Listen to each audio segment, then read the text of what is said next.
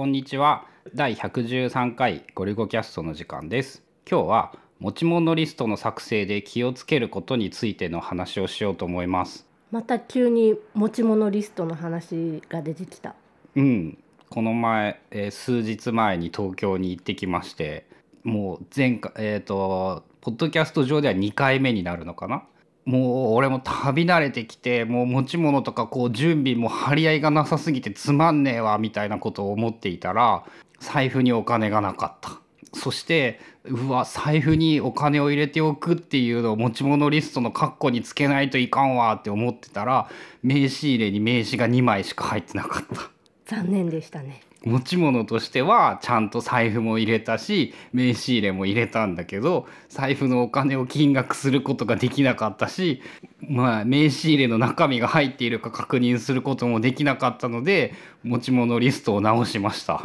どういうふうに具体的にどういうふうに直した？財布かっこ中身を確認名刺入れかっこ、ま、ちゃんと入ってるか確認。あの財布の中に現金を入れとくってっていうのは別項目で春菜の場合は別で項目作ってるかな。財布にお金っていうチェックリストが1個あって持ち物として別でその財布っていう項目もある。今回に関してはねもう1000%調子に乗っていてそのもう持ち物リストは完璧だっていうのでそもそもお金を入れるっていうのもお金が財布にあんまお金入ってなかったってことは認識していたはずなのにこう持ち物リストに従ったら一瞬でできてつまんなかったって思っているせいで全然そのそっちに今度は逆に意識がいかなくなったっていうそんな感じだったんですよ。でちなみにその東、えー品川駅で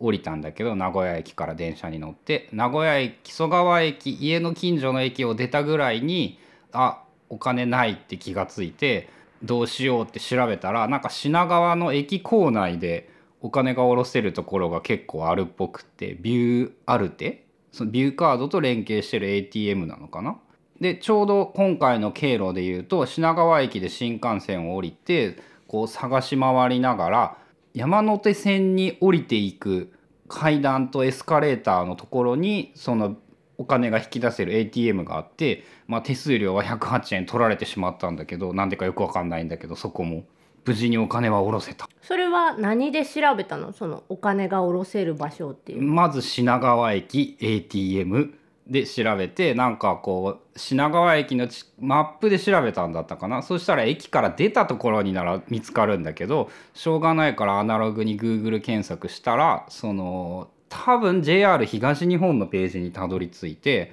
で JR 東日本でねそのどこにあるかをちゃんと詳しく分かりやすく書いてくれている人はいなくてさ結局分からんくっては半ばアナログで品川駅の中で探すみたいな感じにはなったんだけど東京駅はねそれを品川駅の可能な限りのあ東京駅にある ATM を可能な限り写真付きで紹介してくれているサイトっていうのはあって。それ個人でってこと？うんとねウェブメディアっぽいやつで、なんかデート系のサイトがそのデートの時にお金に困らないためにみたいな目線でその東京駅構内で下ろせる ATM もう10を超える数全部写真に撮って紹介しているっていうのはあって。デート中にお金下ろされたらデート前でしょあだから。デート前か。うん、東京駅に来た時にそのスムーズにあお金がないって気づいた時に下ろせるっていう設定なんじゃないかな。ATM の場所って意外とこう探すとないとかうん、どこにでもあるけどいざ行こうとするとない。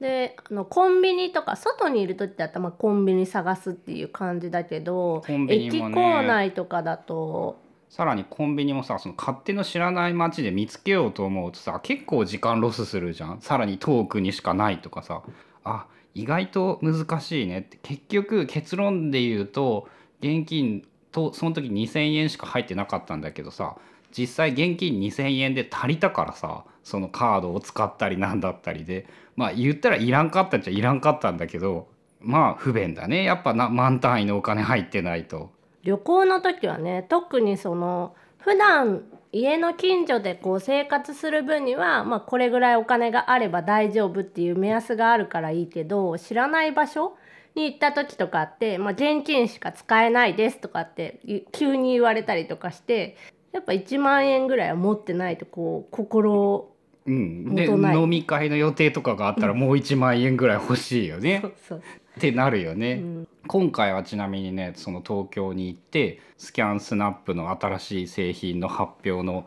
イベントに行きこうあれなんか意外とすごくなってるじゃんってことを分かったりスキャンスナップのね何が良かったってねその新しいアプリが良さそうでハードじゃなくってそっち方面で充実させてきている感じ。ソフトウェアが優秀だから使いたくなるっていう方向に行っている感じがよくってただそこは正直話を聞いているだけであんまり分からんくってレビュー用のものもあるんだけれども触ってみてもあんまり分かんないんでそこは後で PFU の人に聞いてみます。詳しくはまあまた後日って感じかな。で次の日にもうポッドキャストで公開されてるんだけどアウトラインプロセッシング入門を書いたたくさんと会ってポッドキャストを収録してきた。すごいよね。アウトライナー歴30うん年。あれはねそのね事前のね一応、えー、と当日の12時間前に会って話して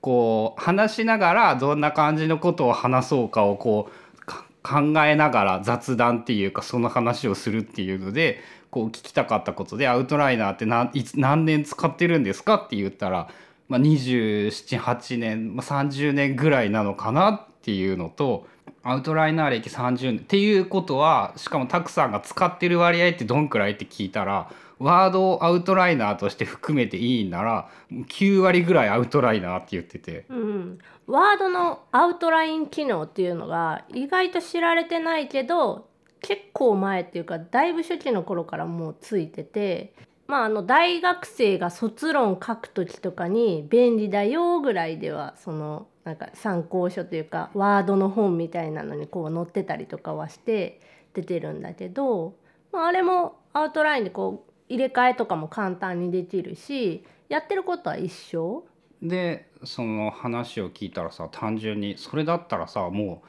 こう一般的によく言われるこうプロになるためには1時間の練習が必要だあ1万時間の練習が必要だって言われるんだけどどんなに低く見積もって計算しても1万時間を超えているっていう。でそのいつもインタビューの時にこうなんて肩書きで紹介したらいいですかって聞いたら何でもいいって言うからじゃああの1万時間を超えたプロアウトライナーっていうことにしようって言ってアウトライン歴30年とかってさもう俺なんだかんだ38歳になったけど俺が8歳の時からアウトライナーを使っているわけでしょ。そう考えるとねやっぱすごいよねうん、30年ってそんな前から、まあ、パソコンはあるのか？あ本る当その多分アウトライナーのその歴史を語り続けてしまうと終わらなくはなるんだけどやっぱ最初期は Mac なんだよね。で Windows95 ぐらいからその一般的に言うたくさんが言うアウトライン暗黒時代が訪れるらしくって。暗黒時代。うんアウトライナーの。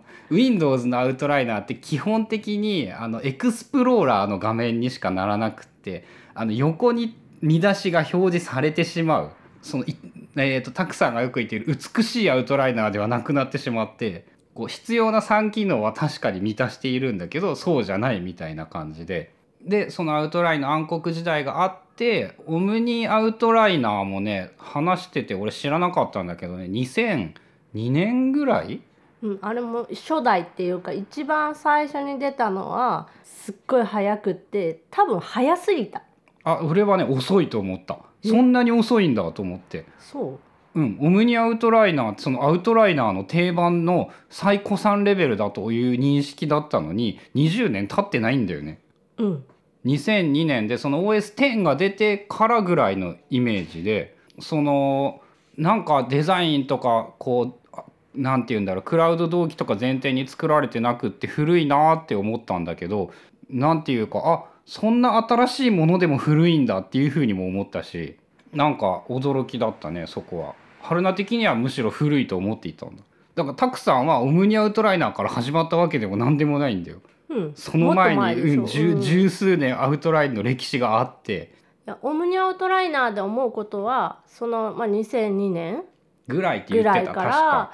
その始まってその頃まだそのアウトライナーっていう言葉自体も多分そんなに一般的ではなくうんでもなそのだって30年前からあるんだもん。日本国であまり知られていないはあるかもしれない、うんでまあその、まあ、最近になってアウトライナーっていう単語がこうなんかちょっと流行ってきているんだと思うけれどもうんっていう、っていうのを考えると、まあ、2002年って早いなっていうのがあってで、まあ、アウトライナーで思うことはその頃に初めてその早かったんだけど今現在もその古いまんまっていうか見た目とかが全然今風になってなくっていまいち使いづらいっていうのが個人的な思い。あ最近今のアウトライナー事情全般？うん、オムニアあオムウトライナー。ニアウトライナーね、うん。はいはいはい。なんか進化してないって感じ。デザインっていうよりもやっぱそのクラウド前提とかそのファイル一個一個ファイルを作るっていう前提でデザインされているからやっぱそこは辛いのかなっていう感じなのかな。美しくない設計が。設計が。それは思う。そのやっぱアウトライナーの中でもうファイルというものを意識させてほしくないっていうのは思う。うん、あとその細々した機能とかも多分その月日を重ねるごとにアップデートはされていって機能も追加されていってるんだけど多分根本のその軸っていうかさメインのそのアプリの概念みたいな。前になんか話してたアウトライナーの思想みたいな。ソフトの思想とかでしょ。そうそうそれが結構古いからあの結構ちぐはぐっていうか。なんかなでもそこもね変わるんじゃないかっていう期待と予想をしているみたいなことは言ってただねから今めっちゃ期待してるのはそのオムニアウトライナーが完全クラウドで使えるようになることでしょ。すごく良くなるのを期待して応援はしている。う、うん、けど一番役に立つものではないっていう、でも今現状あまり美しくないから使うに至らないっていうのはある。でこれ何の話やったっけ？持ち物リストの話からうん。まあアウトライナー東京に行ってきたっていう話だからね。ね何にしてもさなんか今回のねそのポッドキャストのやつはねすげえ反応がよくってねめっちゃいろんな人がさこうすごい良かったみたいなことを言ってくれてさもう俺も話していてこう大きな意味では本に書いてあることをなぞっているだけなんだけどやっぱ生で喋って聞くとこう届き方とか伝わり方とかめっちゃ違うなって思ってあなんかこうやってよかったわって感じになってよかった。お金もなく名刺もなく苦労したけれども。すごいよね。財布持ってったのに財布の中にお金入ってない。名刺入れ持ってったけど名刺2枚しか入ってないって。持ち物リストに書いてなかったからさ。普段自分ならまあお金現金に関してはちょっと微妙だけど名刺入れに関しては名刺入れを取り出すタイミングでチェックしてるな。なんかそういうのを持ち物リストが上手に作れるようになってしまったから逆にやらんくなったこう考えてあれこれどうしよっかなとかってこう手で手遊びをしていると開いてあれ入ってねえじゃんとかって気づいたかもしれんのだけどなんか粛々と全部しまったらもう俺もう完璧っていう謎の油断。うん、謎じゃないけどね。大体人生油断してるんだけど。なんか当日ももう終わっちゃった。もうやることがないとか言ってめっちゃ余裕ぶっこいてたよね。なんかね普段はもうちょっと旅行の準備とかさこういろいろどうしよっかなって考えたりするのが好きなんだけど最近はもうそれがなくなってつまんねえとか思ってて。ああと持ち物リストでさカバンのどの場所に入れるかっていうのもなんかリストにしてなかった？うんした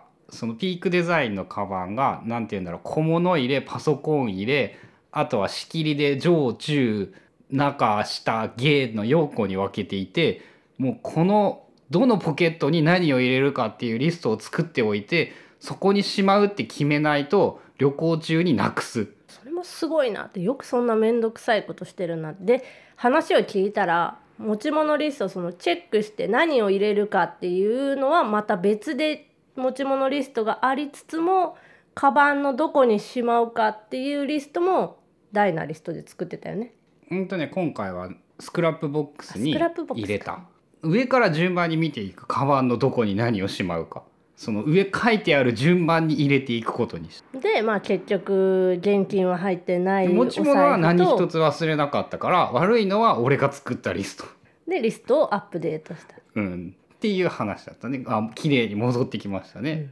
で結局持ち物リストは Scrapbox で管理することにしてる。うん。なんかその持ち物で引っ張ってこれたりとか前回の持ち物を割と引き出しやすくなるのかなっていう結局。その旅行の記録と同時に引き出せるとかその辺はねこう今のところいろいろアップデートしたいって思っていて今度こそ行けるんじゃないかっていう。新幹線のその気をつけたいこととかそういうのもさこうスクラップボックスでうまくタグをつけていったらそれも活かせるようになるかなとか空港はこういうことしたらいいとかまあそういうのもこうこのレベルのできない人でもできるようになる方法を考えていきたいと思っています。はい頑張ってください頑張ります。ということで、えー持ち物リストの作成で気をつけることっていうタイトルだけど、えー東京に行ってきたよっていうお話でした。それではまた次回ゴリゴキャストでした。